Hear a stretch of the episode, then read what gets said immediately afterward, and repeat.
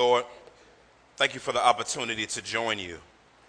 Um, no one conceives anything without your power. Um, no one sees anything without your power. And so, God, we thank you that, um, that the cross is the staple for the Christian life and that we are not. And so, God, as, as we dive in and chop it up in the Word of God, um, and we close this chapter in yet another series that you've graced us to go through. Lord God, I pray in Christ's name that you would um, let the words of my mouth and the meditations of my heart be acceptable in your sight. O Lord God, our strength and our Redeemer, in whom we trust. In Jesus Christ's name we pray. Amen. Amen, amen, amen. We've come to that time where we've come to the end of Jonah. Um, we've gone through yet another book. Um, four chapters took us quite some time to go through. Um, but the Word of God is so rich, is so alive and active and sharper than any two edged sword. I want to thank the guys who have been preaching over the last few weeks and kind of uh, caring for the flock. They did a good job, didn't they, y'all? Yeah, praise the Lord for, for, for everyone um, who kind of fell in line and kept things going to the name of Christ. And we've been going through a series that I think that's been helpful for us uh, to, to, to look at ourselves. I think that one of the things that's easy to do as a human being, not just as a Christian, but as a human being. You know what I'm saying? Um, it's easy to look at um, every, everyone else's faults and not see your own and see where you need to change and where you need the gospel to impact. You know, I know that everybody's, you know, looking at the fact that Michael Jackson, you know, passed this past week, and you know, I know some of y'all got y'all worship on to, to uh, the King of Pop and everything, you know, and the Lord's gonna bring a spanking to you, amen. But um, but now I think it, it, it's, it's, a big thing that's impacted our impacted our society, that type of thing. And I ain't gonna lie, I did have me a glitter glove in the '80s. You know what I'm saying? Um, I had me some high waters and I had some penny loafers. Y'all don't know. See, I don't know nothing about no penny loafers. You put the penny in it. If you, you show off if you had a quarter in it, you know what I'm saying? You try to work the quarter into the penny loafer. Some of y'all don't even know what I'm talking. It just whizzed past you. You know what I'm saying? Um, but those were the best shoes to do if you wanted to do the moonwalk, and so that's the ones you have. But one of my songs that I think is, this, I mean, the, song, the one of his songs is very appropriate for the day is "The Man in the Mirror." the Man in the Mirror. I, I love that song. Um, um, I love that song because I think it's true from a general revelational standpoint, not special revelation, but general revelation. Um, I, I want to start with me. I don't want to start singing because I know y'all will be waving back and forth and holding up your cell phone and lighting lighters and carrying on. You know what I'm saying? But, but, but I like that song because, you know, Michael Jackson in that song says, I, I, I, I, want, I want to look at myself. I'm starting with the man in the mirror. I'm asking him to change his ways no message could have been any clearer. If you want to make the world a better place, take a look at yourself and then make the yeah, yeah, yeah, yeah, yeah, yeah, yeah, yeah, yeah. yeah. Na na na na na. That that jump was alright, y'all. That jump, it was alright. I ain't gonna front. I ain't gonna front. Um, but uh, dang, he got some hits. But but man, um, but but but that's what God is saying to Jonah. Jonah, God wants Jonah to look at the man in the mirror. And as we go to chapter 4 today, we see God in a counseling session with Jonah. It's interesting. They're in a counseling session, and he's trying to counsel Jonah through some stuff. He finally has a one on one with Jonah. Him and Jonah are finally actually on speaking terms, practically. And so God is working with Jonah um, in a, such a merciful, such a merciful and gracious way. And, and, and, and one of the things that's beautiful about the living God is he, he wants to take the time to, to get us to realize things about ourselves in such a beautiful way. And so today, I, I want to talk about totally exposed. Say totally exposed. Yeah, I believe God wants us to be totally exposed to ourselves, but also totally exposed to Him. and, and, and, and been totally exposed to him, that means he exposes and we don't expose. So look at look at verse one. I'm gonna read through it, and then we're going. I I got one point. We're just gonna go one point. I'm gonna just preach one point, then we're gonna move out of this. Church, uh, verse one. It says, "But it but it displeased Jonah exceedingly, and he was angry, and he prayed to the Lord and said, "Oh Lord, is is not this what I said when I was yet in my country?" That is why I made haste to flee to Tarshish, for I knew that I that you are gracious and merciful, slow to anger and abounding in steadfast love and relenting from disaster. Therefore, now, O Lord, please take my life from me. For it is better for me to die than to live. And the Lord said, Do you do well to be angry? Jonah went out of the city and sat to the east of the city and made a booth for himself there. He sat under it in the shade till he should see what would become of the city. Now the Lord God appointed a plant and made it come over Jonah, that it may be shade, a shade over his head to save him from his discomfort. So Jonah was exceedingly glad because of the plant. But when dawn came, up the next day, God appointed a worm that attacked the plant so that it withered. When the sun rose, God appointed a scorching wind, and the sun beat down on the head of Jonah so that he was faint. And he asked that he might die and said, It is better for me to die than to live. But God said to Jonah, Do you do well to be angry for the plant? And he said, Yes, I do well to be angry, angry enough to die. And the Lord said, You pity the plant for which you did not labor, nor did you make it grow, which came into being in a night and perished in a night. And should not I pity Nineveh, the great city, in which there are more than 120,000 people who do not know their right uh, hand from their left, and also much cattle. It's interesting, this passage, it, it, it reminds me of some articles on some stars that I kind of read recently. Is I'm blown away by how many people want God shaped in their own image.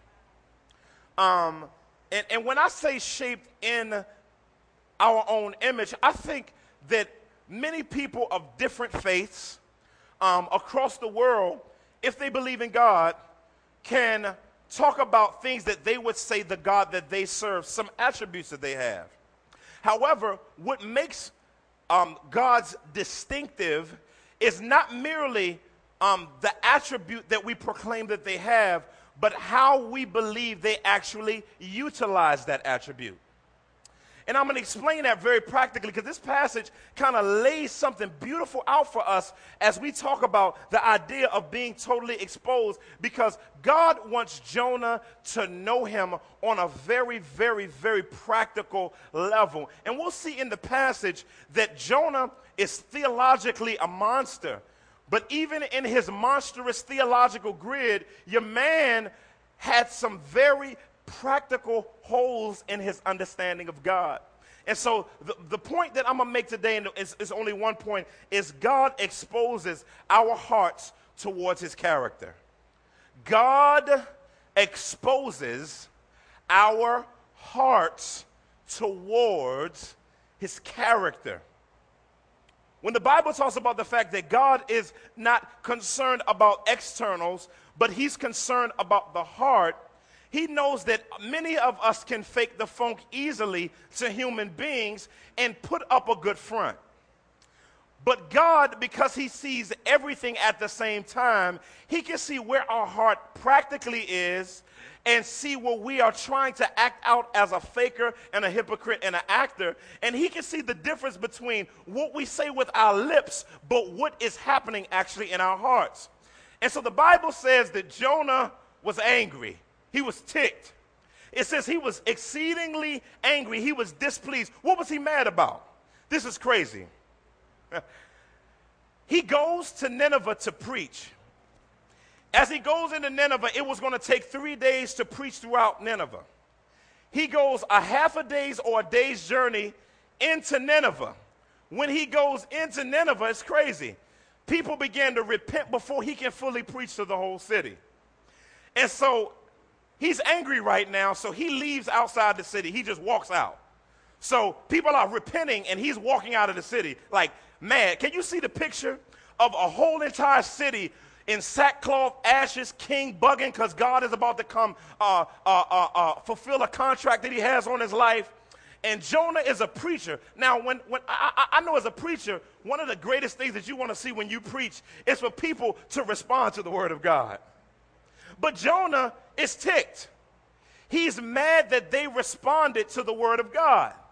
And so your man is like, man, I can't believe this, man. And so he's walking out the city. Everybody's, you can hear the prayers, people calling out to God, oh God, please don't bring destruction in 40 days. Help us. And he walking out the city like, he, I mean, he's just mad. I don't know what he got on. I, he probably still stinking from the belly of the fish. You know what I'm saying? The sun's beating down on his head, so the stench is beginning. I don't know if you you've been you've been sweaty and stinky and nasty, and the sun beat down on you, and the stench dried up and got worse.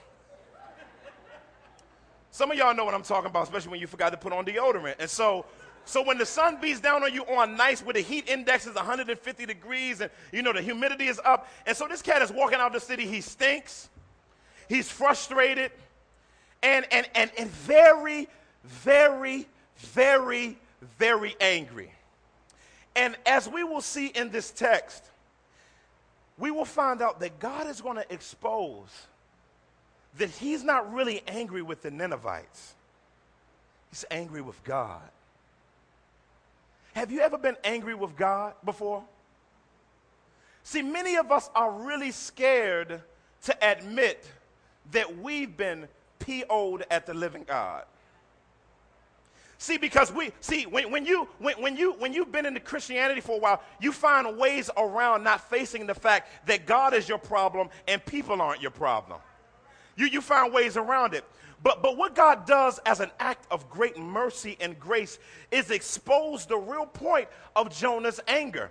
And when we look in the text, it says, and, and he, was, he was displeased with God's response by allowing these people to repent, causing to repent. Jonah was exceedingly angry, and, uh, and he prayed to the Lord. Now, you got to understand, this is the second time in the book where we see Jonah praying to the Lord.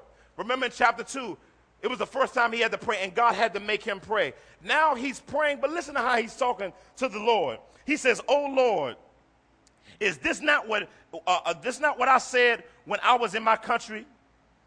This is why I made haste to flee from Tar- to flee to Tarshish, for I knew. Stop there. It's interesting. Basically, he fled because he knew what God is like. He says, See, God, I knew. The word there for know is an interesting word. Say yada. Yada is an interesting Hebrew word. The word for know there means to know something intimately. To know someone, something, or someplace int- intimately. Whenever the Bible says, and Adam knew his wife, and Abraham knew his wife, that means that as a married couple, they got it in in a sanctified way. Amen. So here, intimacy talks about the deepest level of intimacy that you can have for a person. And what's interesting is how it's being used here is a little bit different on the its yadaness because it's a, here it emphasizes its emphasis is on understanding the character of God and experiencing the application of his character. This is going to be very important because Jonah now is dealing with the fact that he said, I know what you've liked because I've seen when people have acted a fool in your midst that when they've repented, you've turned. And because I knew that the possibility was the people that I was bitter with, the situation that I was bitter with, I really didn't want you to change that situation. And so, therefore, I avoided certain aspects of your personality and your character because I didn't want to see the full ramifications of you practicing who you are. And so here your man Jonah has seen God do those things. And what does God say? What does he say? He said, This is what I knew about you. He says, This is what I know about you. He says, He said, I knew that you are gracious, a gracious God, merciful, slow to anger, abundant in loving kindness or steadfast love, and relenting from disaster. I want to talk about each one of these terms as we describe God and how we get to know Him better.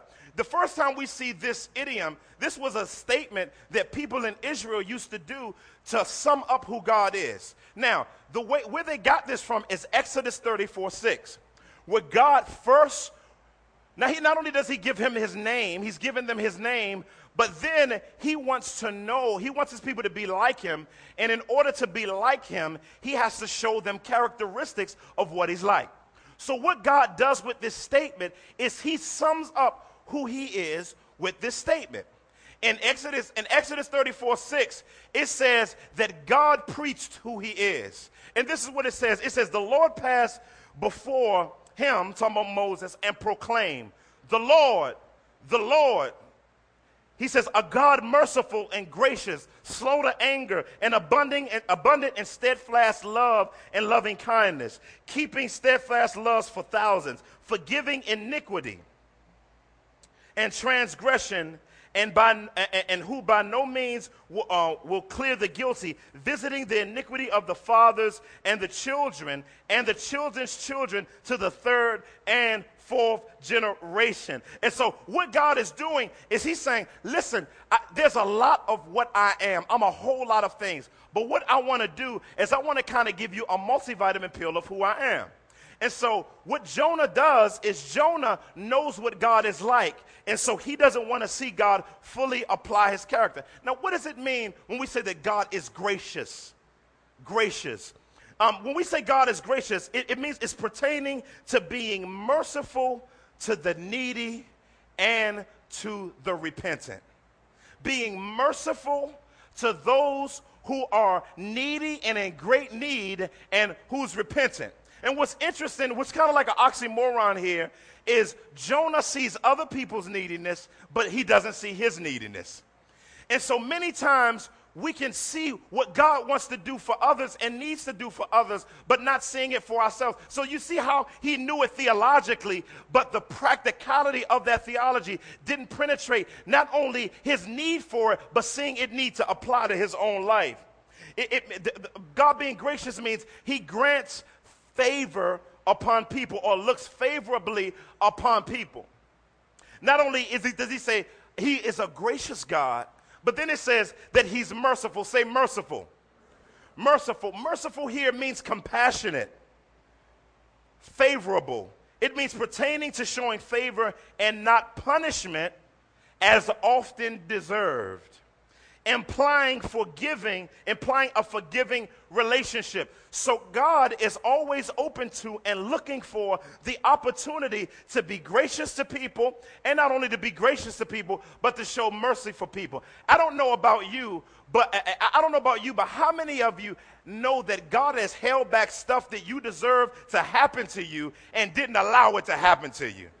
Oh, I wish I had a witness in here. Some of you don't realize that God could have wiped you out a long time ago. Some of you don't realize that God could have wrecked your life if He wanted to and be right about it. Come on, somebody. He could have tore you up. He could have let life been worse than what it actually is. But because he's merciful, in other words, he will put gates up in front of you to strain how much the enemy can come in your life. Mercy.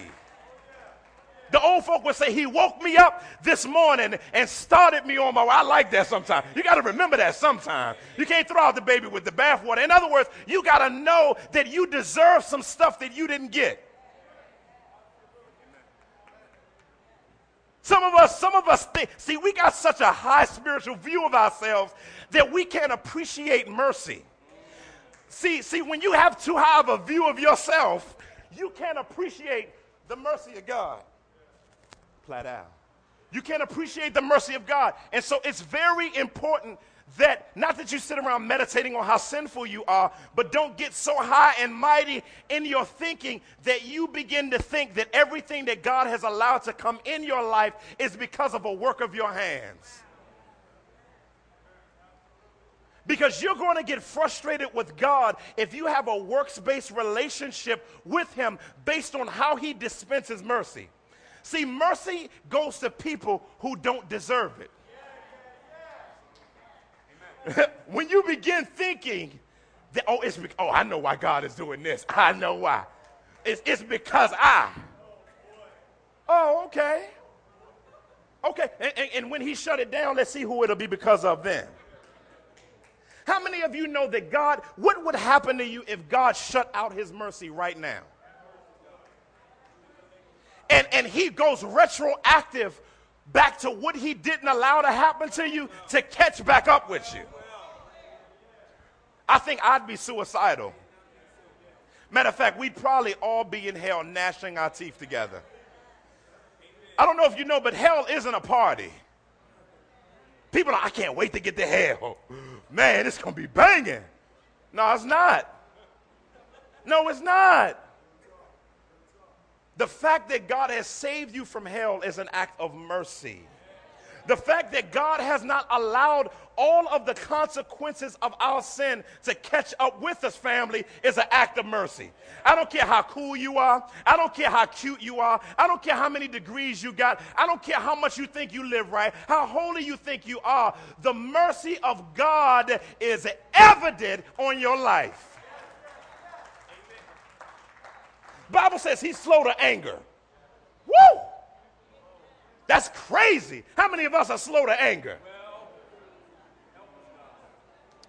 You know, us, uh, uh, many of us have tender nerves. We have tender nerves. It's easy to get on our nerves. But see, God, it's not easy to get on his nerves. Wow. Wow. It's, it takes a lot. Even though sin, God hates sin, right? even in the midst of the sinfulness of sin, he's still slow to anger, even though sin is a violation of his holiness. And he still doesn't let your sin and my sin get as angry as he deserves to be. He holds off his anger to give us time to experience his mercy and turn to repentance. Slow. Slow. Some of us got, God ain't got a short fuse like mama did when you was growing up. Some of us treat God like some people have treated us. Some of us have grown up in households where people are angry all the time. And you got to walk on eggshells and pins and needles to make sure that you do everything right. But what's great about God is even when you're walking on eggshells with Him, He'll take the eggshells out from under you and say, It's okay, come here, let me holler at you. Slow to anger. When it says he's slow to anger, it means his, God doesn't get bitter. Jonah, who's walking in bitterness right now, is proclaiming what God is like, but not experiencing what God is like.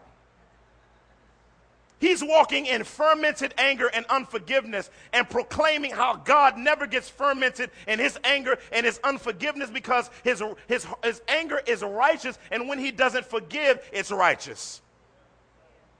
Somebody gonna get that on the way home. So he puts up with us. Now, now God does, there's something there, the Bible does say in Proverbs 6 that there are some things that God has a short fuse about. That God will give you a right hook about. It's, six things that are abomination and, and, and, and one in which he hates. All right. So, so I'm just telling you right now. Now you might want to go back there later in your devotional time today. He does, but even sometimes when we commit the abominations, he's loving enough to be slow to anger, even though he deserves to beat the snot out of us. But then he says the last thing, which is a beautiful, not really the last thing. Um, he says not only is he slow to anger, but check this out.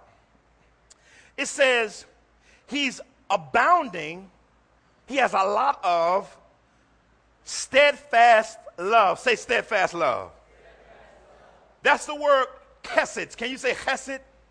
You got to act like you hawk spitting, y'all. Chesed.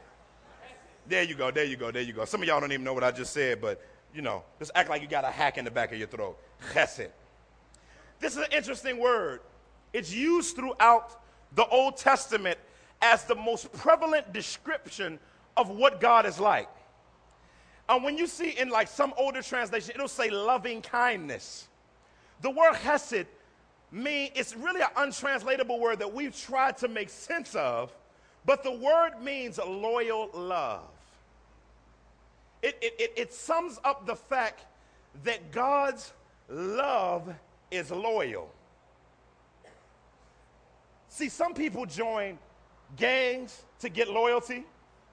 Some people join fraternities and sororities to get loyalty. Some people try to be what other people want them to be to get someone's loyalty.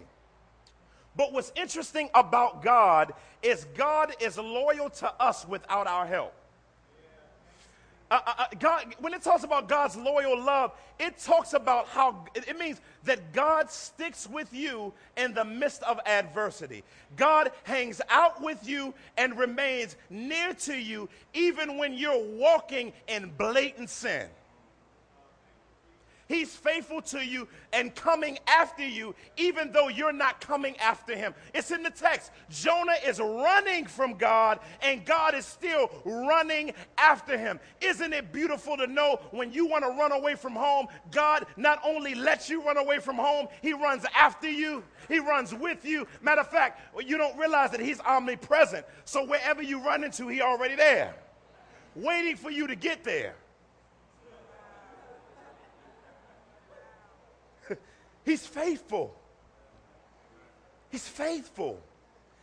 I don't care how bitter you are right now with whatever happened to you in your past. God is faithful. Somebody need to hear that today. He's faithful to love you where you are. And matter of fact, he's not rushing you for change. He wants to walk with you through your change. God wants to walk with you. He wants to hold your hand and by His grace walk you from where you are in whatever area of infancy in your life. That's the center of the gospel. That God will incarnate and become immanent among His people, hang out with them, not for hang out's sake, but to see something happen in their lives. And when we look at this, the other, the other lexical translation, I, I like this translation of the word better. It means proofs of mercy. I like that. That's a preachable component there. Proofs of mercy. Let me see if I can make it plain.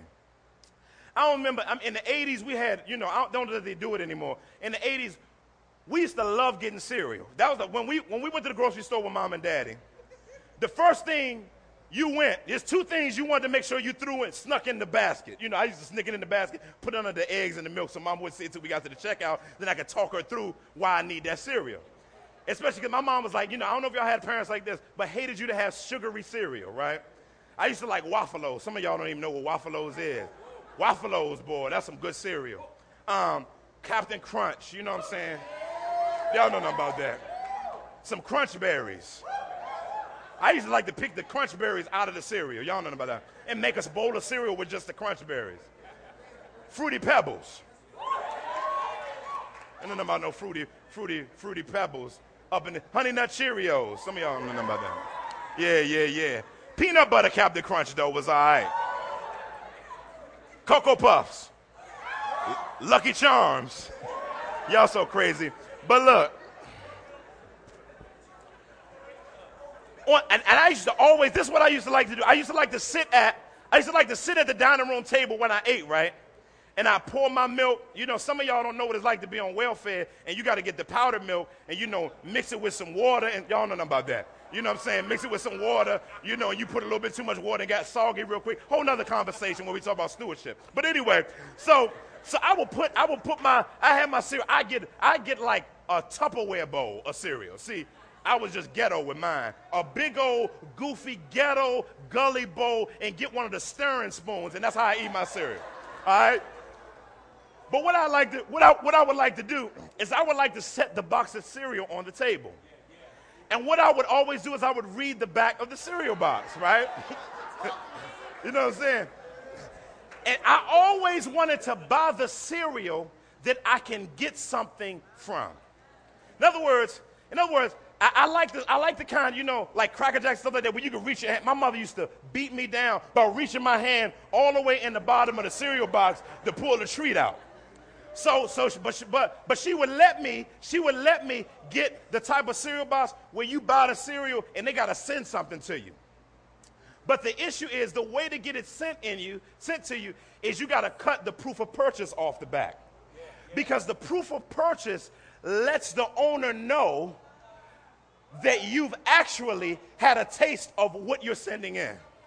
And see, when we talk about the proofs of God's mercy on our life, See, God has proofs of purchase on your soul. He has proofs of mercy on our soul. I don't know about you, but if you can look into the Rolodex of your mind and begin to remember how God has some proofs of mercy on your life. Well, I got some proofs of mercy on my life. I hope I don't cry as I walk through it. I remember when we found out my wife was going to have a liver transplant and I got and I got the computer out and we playing worship music and we got our hands lifted as she was going back to get surgery on. And I remember realizing and realizing that we waited a long time for a liver and God sent her to the back. And when she came back with the liver, three months later she had cancer on the same liver.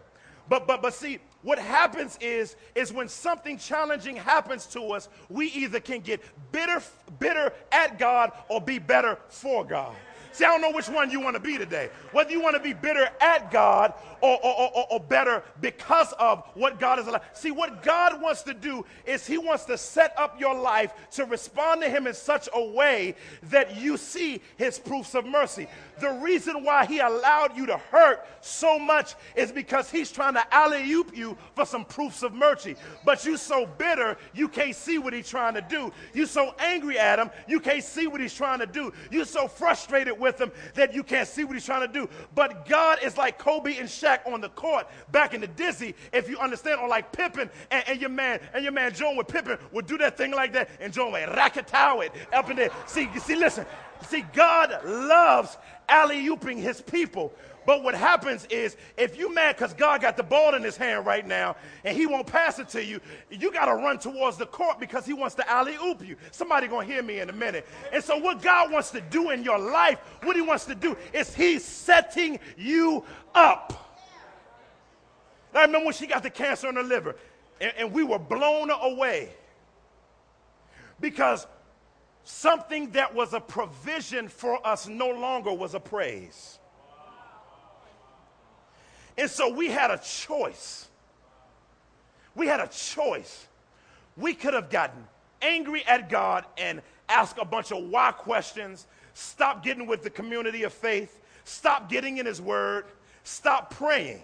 But we had a choice. If you understand life as a consistent setup, you say, God, I don't understand why you allowed this to happen to me. But I know that all things work together for good for those who are called according to love you and are called according to your purpose. I know you heard that before, but that's the word of God, not a cliche. It's the word of God, not a cliche. And listen, when God wants to do a proof of mercy, listen, when we say showing off the glory of Christ in every area of life, God lets you hurt so that you can be a show off because he likes to bewilder people around you with how much you're going through, but not but he wants them to see where you're going to. Oh, I wish somebody would hear me. And so God, God today is trying to get some proof of mercies out of you. And I remember when, when, when she had to go through chemotherapy and we were sitting there and minister to nurses and talk to techs. And I was like, is this the reason, God? And then all of a sudden the cancer was gone. Cancer came back again tripped us out. Cancer came back a third. And another, and so, and what we began to develop a rhythm of understanding is as much as it hurt to go through those challenges, we always let the proof of mercies remind us not only that trouble don't last always, because sometimes trouble does. That's a lie, by the way. Trouble doesn't last eternally always, but sometimes it'll last temporarily always. But the question is can you allow the stuff that you go through not to make you angry at God, but get you more close to God and show off the living God? That is so important. That's when you becoming a real deal Christian. That's when you walk in, in gully Christianity. See, I want some gully Christians up in this piece. Some gully Christians. I ain't talking about cussing and acting a fool. I'm talking about gully to the knit and grit and rule of the Christian faith. When God wants to show proofs of mercy in your life, He will do it at your expense, but it was already paid for by Christ's expense. Oh. and so it's time to walk out of the cave of bitterness, y'all. It's time to walk out of the and walk out of the cloud of theology and begin to walk in the content of theology. it's, it's going to be, it's going to be important for us because your Christianity is not based on what's here, but here.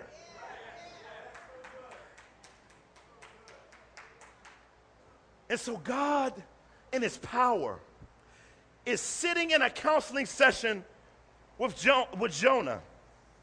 This reminds me of Lamentations chapter 3, verses 20 through 27. It says, My, my soul continually remembers it and is bowed down within me.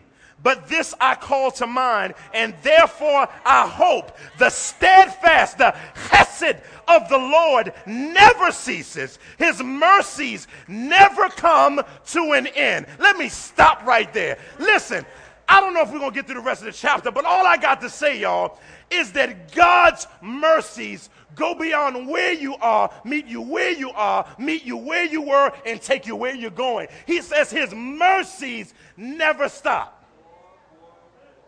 See, you used to people putting out with you and getting tired of you. When God is in love with you, in a relationship with you, He doesn't get tired of you. But that doesn't give you the right to treat Him like a sucker, though. He's not no punk now. But He loves you enough because His mercies are extending for you, are reaching for you. Are, he, in other words, He's coming after you to make sure that you don't get what you fully deserve. It says his mercies never come to an end. He said they are new every morning. I like that. That, that, that means that mercy is your alarm clock, not your Timex. Not your iPhone, not your Blackberry. That, that's not your alarm clock. Your alarm clock is the mercy of God. Because the alarm clock can go off and you can still be off. Oh man. See, see, when God is the alarm clock for your life and his mercies are new, mercies are sitting there. I can't wait till we get up. God told us to show up at this joint. Come on, wake up. Bring God woke him up. Mercy, but you gotta realize. You gotta realize. The mercies of God are rich.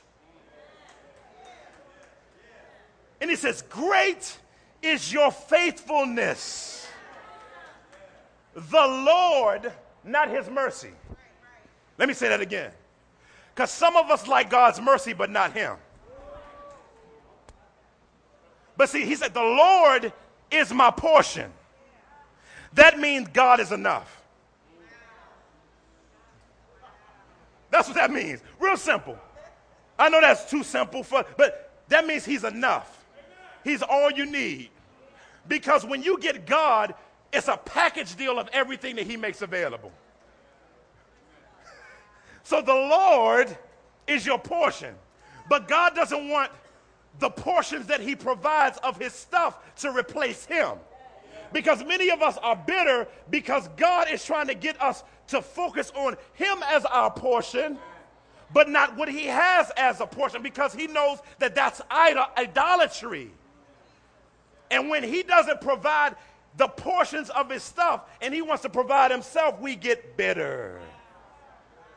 And the reason why you're bitter is because you have unrealistic expectations of God to give you his stuff without giving you him.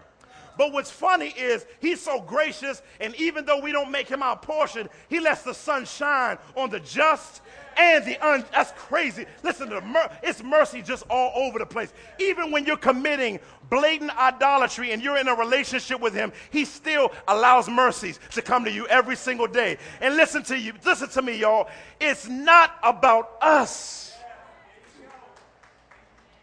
He says, says, my soul, therefore, I will hope in him. The Lord is good to those who wait for him to the soul who seeks him. It is good that one should wait quietly for the salvation of the Lord. It is good for a man that he bear the yoke of his youth. In other words, God is going to allow challenges to come in our lives. We got to bear the yoke of our time on the planet, the challenges that come with being human. But what's beautiful about it is God's mercy doesn't end because there are yokes. And then it says he repents or relenting from disaster. Therefore, now, O Lord, he says in verse 3 Please take my life from, from me, for it is better for me to die than to live. And the Lord said, Do you do well to be angry? Jonah went out of the city and sat to himself to the east of the city and made a booth for himself. He sat under it, under the shade, till he should see what will become of the city. That's crazy. So he didn't believe that their repentance was authentic. So Jonah goes outside of the city and looks at the city to make sure that God is actually not going to bring some hell their way in the next 40 days. So, in other words, Jonah is saying that God, that I do not want to learn more about your character. He said that because he wasn't willing to see God apply the fullness of who he is. And he wanted to see God not relent, but to only bring justice. And so he's not even willing to learn. Be very careful when you don't want to learn anything else from God. Teachability is one of the staples of the kingdom of Christ. It's because sometimes getting to know God, for, especially for Jonah, at this point in his life, learning to get to know God turned from pleasure to pain. That's because he wanted God to apply his character on his terms. And as we come to a close, I'm praying. There's so much more I can say. I'm going to stop. That was enough. I just want us to begin to have become a community of Barnabases. Barnabas means son of encouragement. Say son of encouragement. I pray that we become an encouraging, not depressing community of people. that we learn, and, and, what makes you not depressing is your ability to see the activity of God everywhere. And one of those things that you have to be able to do is see the activity of God in other people's lives, even when their lives don't measure up to our standards. That's, that's, that's, that's Christ likeness at its best. Can you still look favorably at someone even though they're deeply sinful and it's overt, not covert? See, that's when you know whether or not you're applying the fullness of the character of God. And that's what the cross brings. The cross brings the ability for Christ's blood to cause our sin not to be seen before God, but Jesus Christ to be seen before God. But the most difficult thing for Christians to do is to treat people like God treats people with his blood. And so I'm praying that as we grow and become totally exposed, that we would become practically gospel centered, not merely positionally gospel centered. Positionally gospel centered means you know how to communicate it to somebody. But practically gospel centered means you know how to apply and live in light of the gospel in relationships with people, even though it hurts.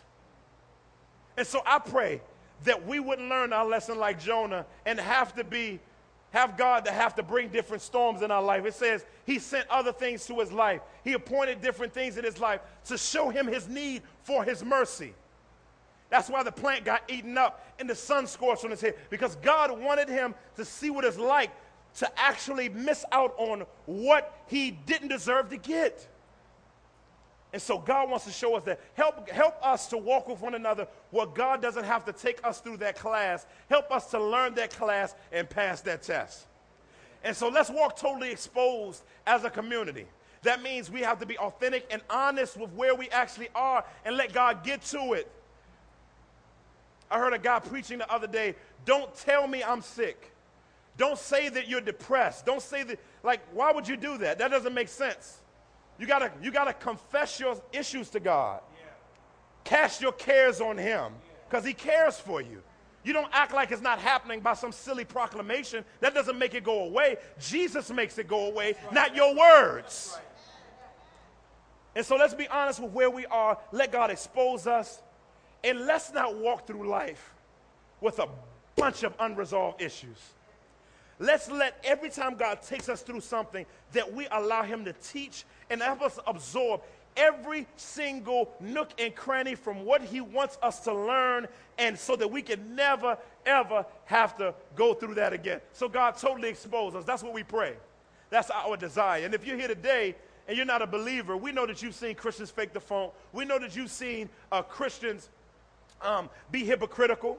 And we should have admitted that we were not on point because many times we're not. But the issue is that makes a Christian different is that God doesn't count their sins against them. If a person doesn't know Christ and still sins, their sins are held against them. But you must repent of your sin, turn away from them, and turn towards God and believe that Christ died on the cross for your sins. It was on the third day, rose from the dead, and you'll be saved. And what God gives those who come into a relationship with Him is the ability to get to know Him better and to grow up in all of those areas of their life that have not been transformed and, and, and, and renewed by His gospel. And so, Father, today we just pray as you, as you totally expose us, that we would be people who walk in everything that you want us to walk in, have a clarity of thought about where we are, have a clarity of thought about where you are, and help us to be patient with one another.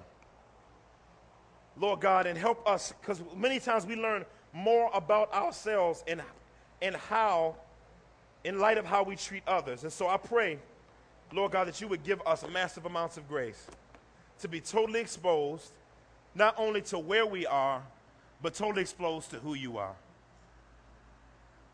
In Jesus' name we pray. Amen. Man, if you want to trust Christ.